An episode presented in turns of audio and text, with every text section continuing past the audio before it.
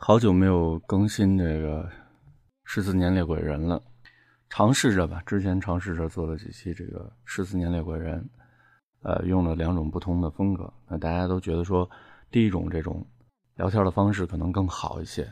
那么我们以后还是以这种呃方式去来给大家讲述这样的故事吧，以讲为主，呃，也不是播，也不是读，呃，以讲述为主。接下来这个案子呢，讲的是关于，呃，招魂。我觉得这个十四年猎鬼人，我当初，我当初追追这本书的时候，之所以非常喜欢这本书，可能更多的是这本书里面，然后表达的一些正能量。那么这个案子里面有一些东西是非常非常让我感动的。呃，这个案子的名字呢叫招魂。二零零一年的时候，李凡最后一次跟他师傅。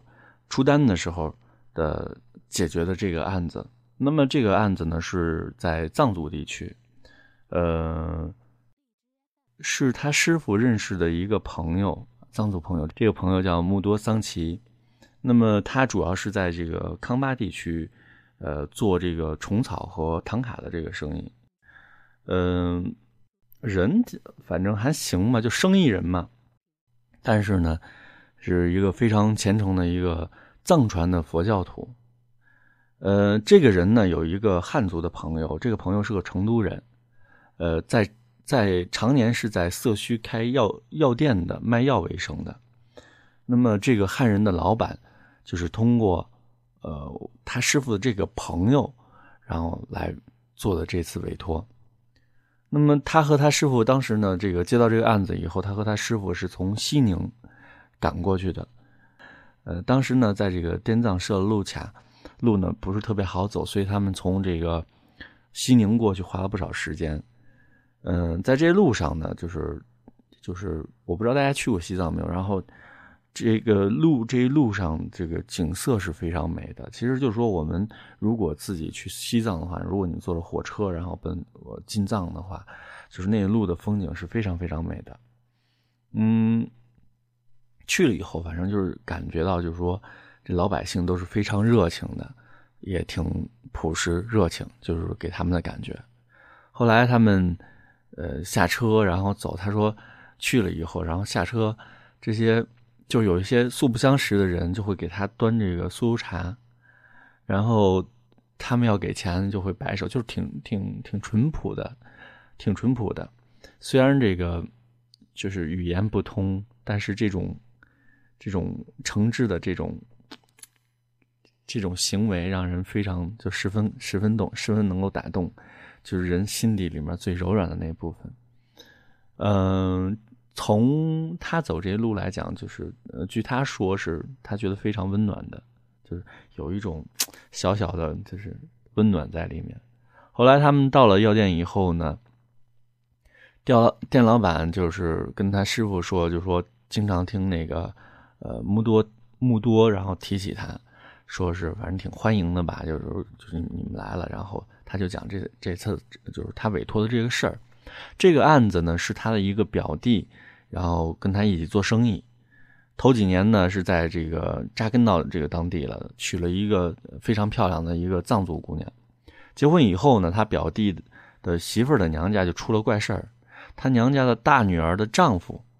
呃，莫名其妙的就失踪了，找不到。他们找了很久就没有找到这个人。后来村民就传言，就说这个人是让狼吃了。有的人反正说是出国了，反正说啥都有。后来这个他那个媳妇儿就就酒绿成鸡了嘛，然后每天都是茶不思饭不想，就是自己折折磨自己。完了，他说，就是这件事是菩萨惩罚他，家里的孩子也是整天哭。然后虫子、老鼠都成了灾了，反正就是挺不正常的。后来这老板就说：“我们看藏族朋友挺穷的，但是其实根本不是这个样子的。国家每年除了免费发放的这个牛羊的这个补助以外，还给他们他们小孩上学是免费的。然后每个家庭还要补不少钱。嗯，因为他们这边这个土很很很薄嘛，就是不肥沃，所以种不了什么东西。”有有这个闲力气在家的，大部分都是种的土豆。富裕一点的呢，就就圈个地啊，放个羊啊，就这样的。冬天的时候，他们会去这个山里采一些这个松茸；夏天的时候去挖一些虫草。就一年下来，其实他这个收入挺可观的。但是他们这个钱呀，都会捐出去，捐出去干什么？捐出去修庙、敬佛。所以你就觉得他们挺穷的。其实人家这个不是穷，是把这钱都捐捐到这个捐去修庙了。嗯。这个这个这个老板就说，这次人家是拿着修庙的钱来找我了，我就不得不请你们帮忙了。就是他师傅就李一凡，他师傅听完之后就把他拉出去，然后抽了根烟，然后他师傅就说说这次咱们遇到这事儿估计麻烦了，就他不知道这个怎么怎么怎么对付，这个这个事儿怎么应付，也不知道这个事儿是不是该他们管的，因为 他们可能管的就是。呃，跟灵异有关的这些事儿，啊，然后，呃，这个有一些事儿他们是管不了的。然后他师傅说，虽然说宗教的本意是相通的，但是在手法和习惯上不一样。你藏传佛教跟咱们这个东西不一样，所以他师傅也没有太大的这个把握。后来他们进屋以后，然后这个他师傅就跟这个老板就说说，你能不能带我跟我徒弟去他家看看？是吧？去他去他那儿看看。后来他这个这个老板就带就打了电话，打电话没多没多长时间以后，然后就是他那个表弟就开着一辆面包车就过来了。过来以后呢，然后就带着他们就往过走。反正是他们这个这个他表弟的媳妇儿也跟着来了，就一路上说了挺多话。反正他们听不懂说藏语，大概翻译过来就是说希望拜托他们呀，感谢他们这个意思。到了这个他媳妇娘家以后，然后然后看那房子就挺气派的，两层楼，家里边呢院子很大，窗户呢都是那种黑色的那种梯形的那种窗户，然后有一些白格子，就是这个这个形状吧。窗台上放的是放着一块就是像碟子一样的石头，就是那上面刻了好多藏文。门头上挂的是这个牛羊骨牛牛羊的，不知道是牛的还是羊的这个头骨。地上是核桃核桃树啊，核桃树的一个树叶后来他师傅就告诉他说：“说这你看见那个点状那个石头了吗？那个叫玛尼石，这边的家家户户都有。然后呢，估计啊，就是那作用就跟咱们在家里供那个菩萨差不多，反正就是保家镇宅的。”嗯，就表示这个虔诚。他说，大概这边的民风就是这样。但是呢，这个李一凡觉得说那边呃，跟咱们呃生活的这个环境还是有很大的差别。说起这个呃玛尼石了，玛尼石就不得不说到那个玛尼堆，是吧？然后呢，在那个就是进藏的时候，在路边经常能看到玛尼堆。其实这个。有很多人，然后许愿呢，有上面刻一些经文呢，然后就把它堆到堆成一堆。那个石头，你你千万，人家在家里，你看是镇宅的吧？那个石头就是说，如果去那边玩的朋友，千万不要把那个石头拿回家去，因为很麻烦，因为很麻烦，里面有很多说道，这个是一定要注意的。话说回来，他们这个进了这个，就是他那个表弟呃那媳妇儿的娘家以后。然后就看到，就带着他就去看那个他姐姐去了，然后就看见那个是那女的啊，他那姐姐，然后就在床上躺着，反正上面有就是就是他躺那个在一个就是很家常的那个太师椅上躺着，上面有很多画了很多佛教的画，然后那那女的看上去就就很虚弱，见他们来了以后，就是也没有要起的意思。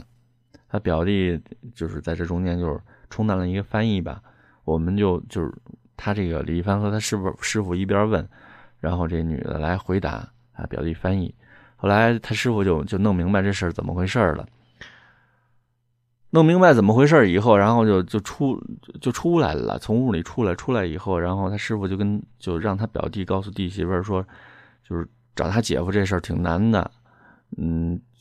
就说得得先把这家大扫除一次，弄干净，然后呢，让他们找找一件他姐夫以前穿过的衣服，说是要带走。说今天这事儿咱弄不了，呃，先散了吧，明儿了准备准备东西，明儿再说。当天下午，这个李一凡就跟他师傅在这个色区县的这个商店买了像这些蜡呀、兽骨啊、香油啊、刀啊，买了很多东西，就是要用的这些物件。后来他们就找了家旅馆就住下了。他师傅关上门以后就说：“这个找人这个事儿其实挺麻烦的，呃，而且呢，呃，只能找出来这个人是不是活的，你这具体在什么地方，然后是找不到的，最多呢就是。”问问这个就是死人，问一点线线索，然后就他就问他师傅说说说是怎么着，咱们要请出来吗？他师傅先前呢就是没有什么头绪，呃，碰到这些没有头绪的事儿的时候，都会这个请神，画画一道符，然后请神。其实请神的方法挺多的，挺多的。大概的那个意思就跟请笔仙儿呀、算盘仙儿啊、碟碟仙呢，那意思差不多。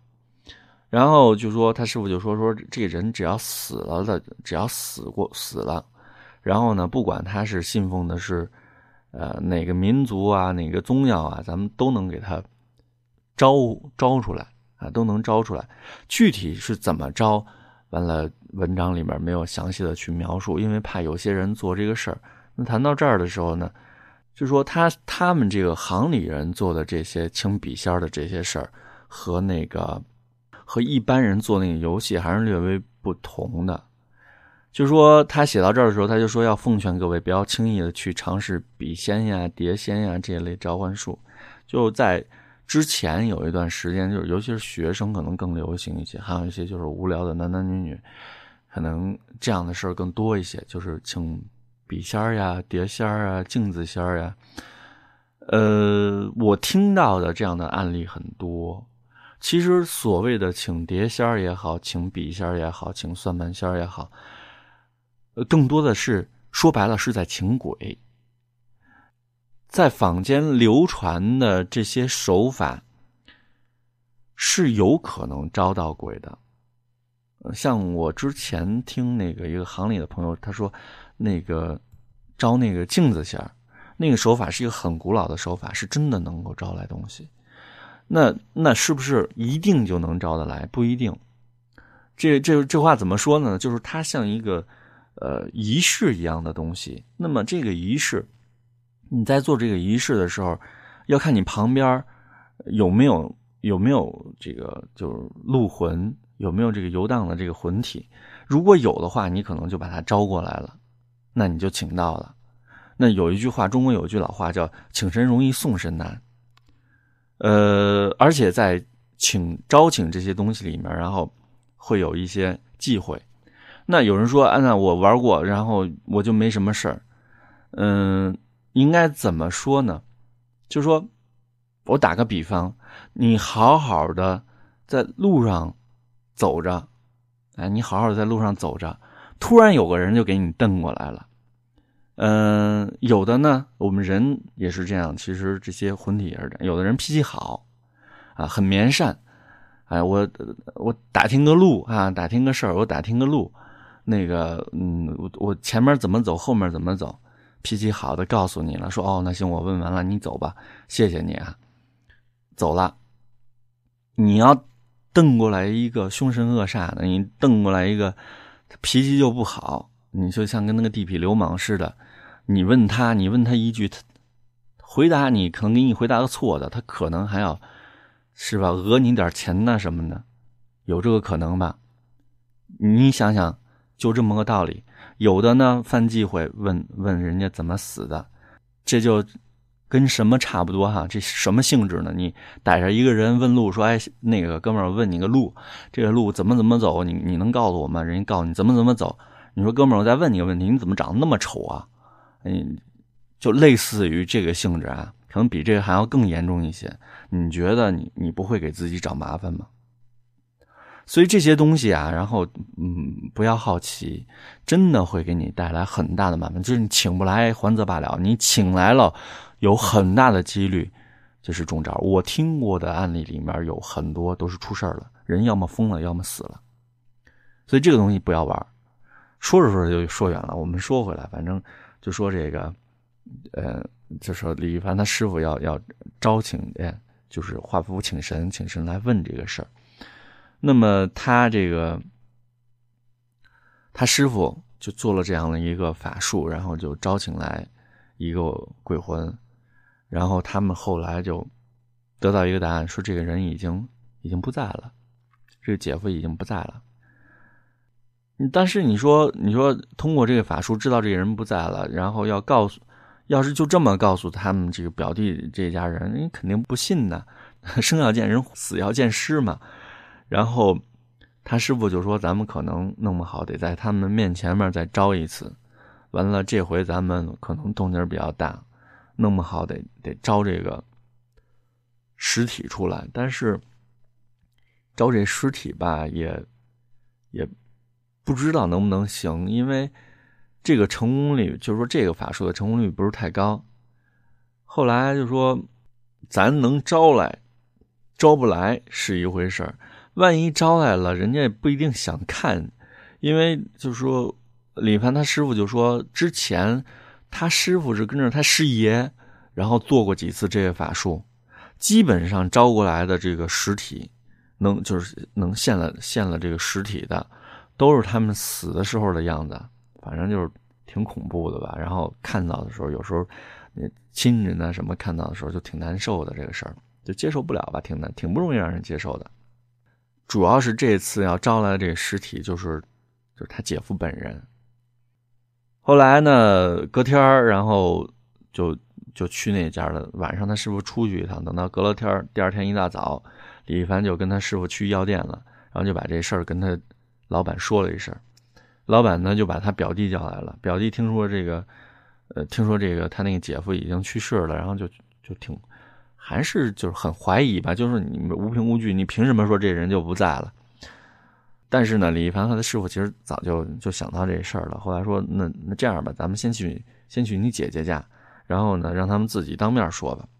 后来到这个到他姐姐家以后呢，呃，他这姐姐还是就说在床上。躺着，挺挺憔悴的。听他表弟翻译完，就是我们要跟他说的话，然后就哭了，哭了，哭得很很伤心。后来呢，就跟他商量这事儿，说是要不要招出来，然后呃当面说一下。后来他这个姐姐就说：“那行吧，那同意这个事儿。”但是呢，这个召唤术就是召唤这个鬼魂，其实是一件挺危险的事儿。就是你把他请出来以后。你要么就是有很正确的方法把他送走，要么你就只能把他打散。什么叫打散呢？就是魂飞魄散，就就就就魂飞魄散了，就把这魂体打散了。嗯，请出来有时候就很容易，但是你送不走就很麻烦。然后他师傅也不知道这种情况下，就是就因为民族信仰不一样嘛，这这个人怎么送啊？呃，怎么送走他？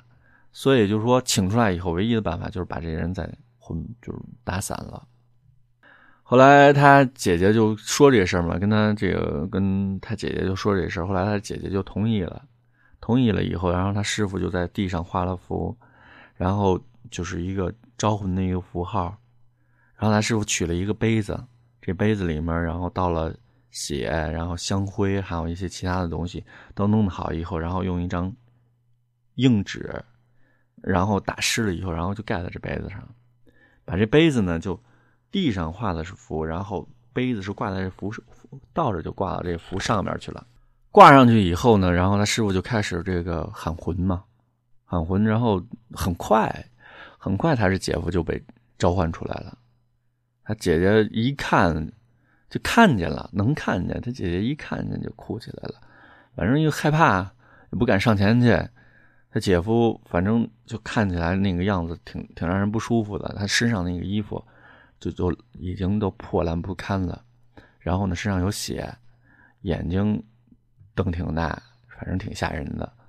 后来就是李凡他师傅就说：“那那那咱们先出去吧，让他俩呃说说吧，聊聊。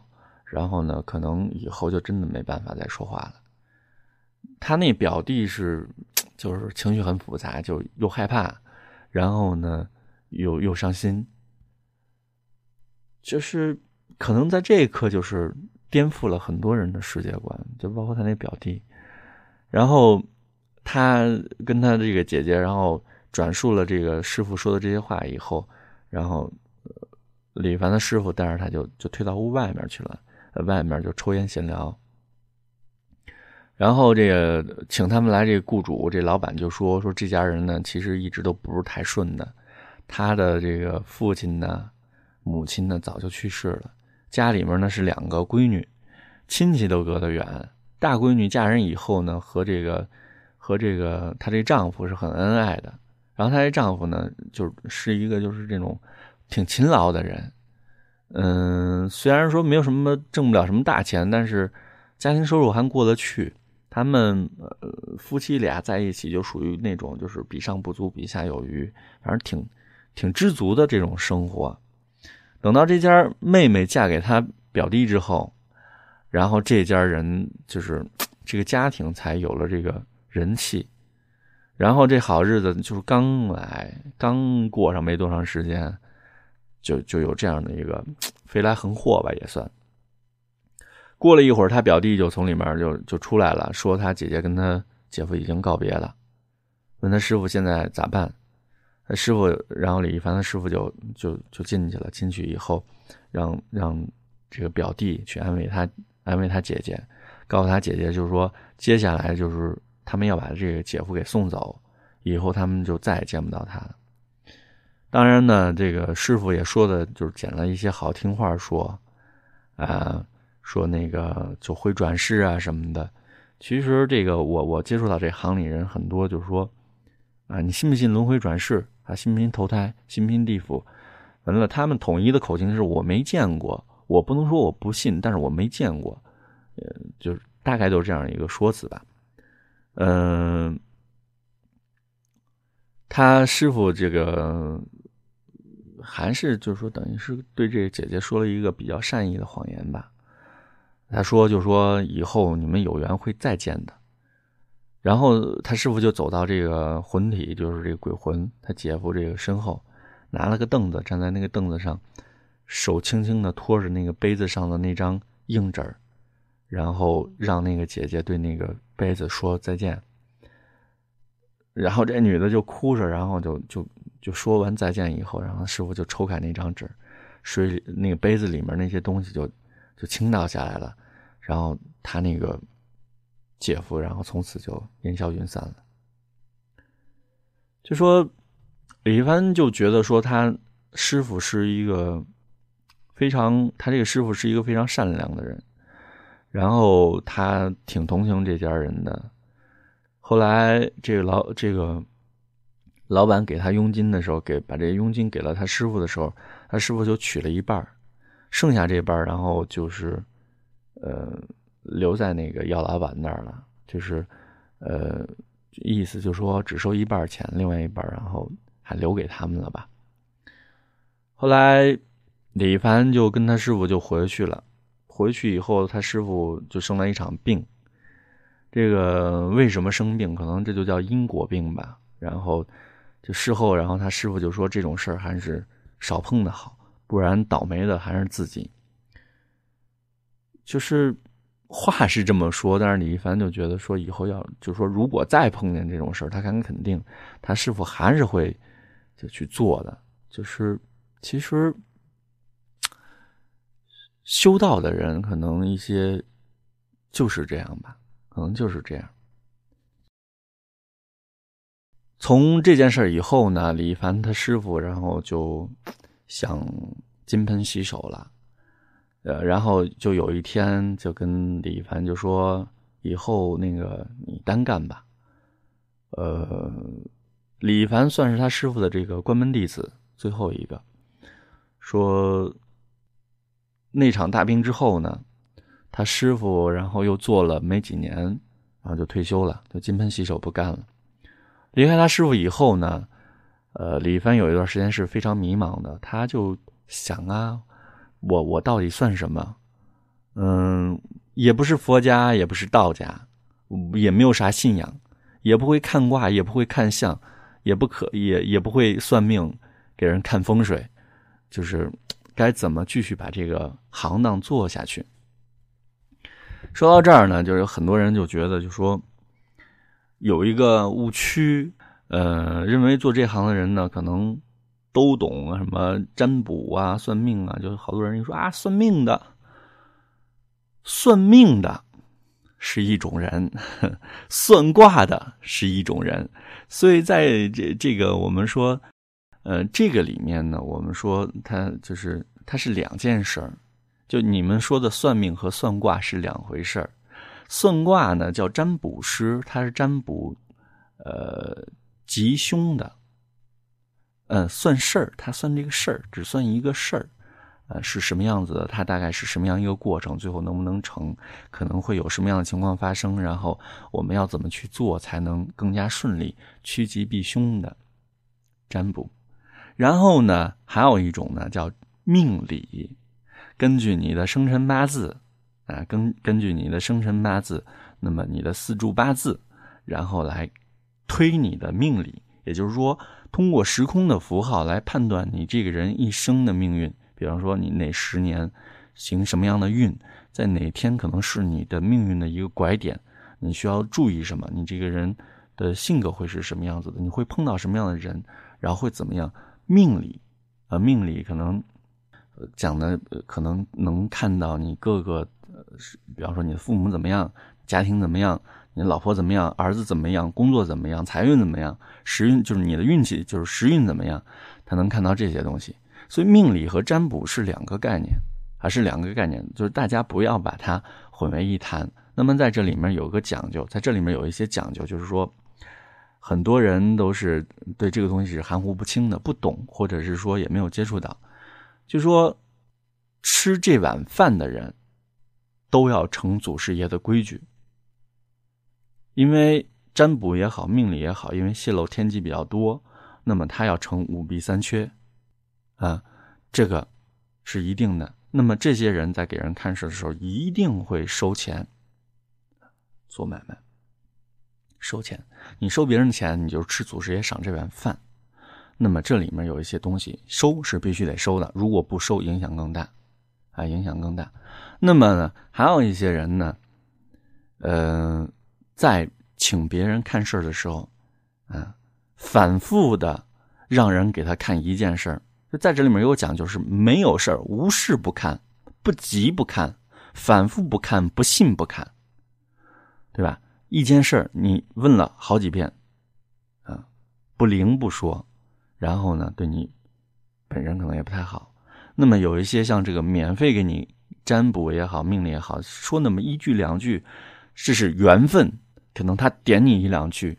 但是呢，如果你就贪便宜，你老让他给你看，这个人说的不准，还则罢了；这个人要是说的准了，对他也好，对你本人也好，都不是好事儿。所以这个事儿是大家一定要注意的。这个便宜，你不要觉得你逮了便宜了，你也不要觉得无所谓。但凡他说的准，他跟你说一次两次，你看你那段时间肯定会有一些事儿发生，而且是不好的事儿。所以这个事儿一定要注意，那个便宜不是那么好占的啊，不是那么好占的。然后呢？看相，看相，看面相也是有的，因为面相讲这个三庭五官十二宫，然后能给你说你的大概。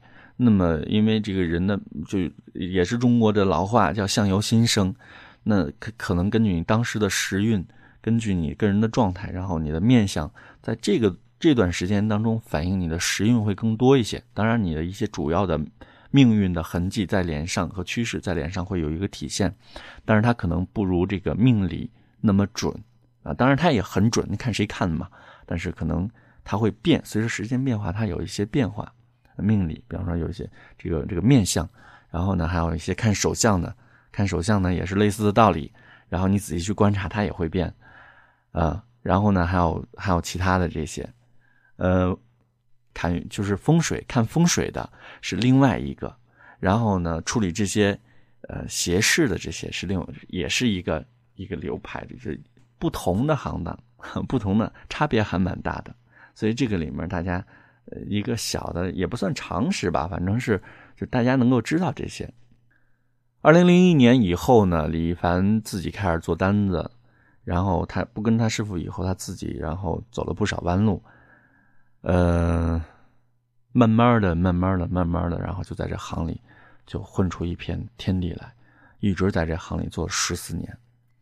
呃，我今天状态不好，所以讲这些东西讲的乱七八糟的。呃，我且说，你们且听，希望能够越说越好吧，越说越好。呃，今天这个案子也就讲完了，今儿就讲到这儿吧，回头再说。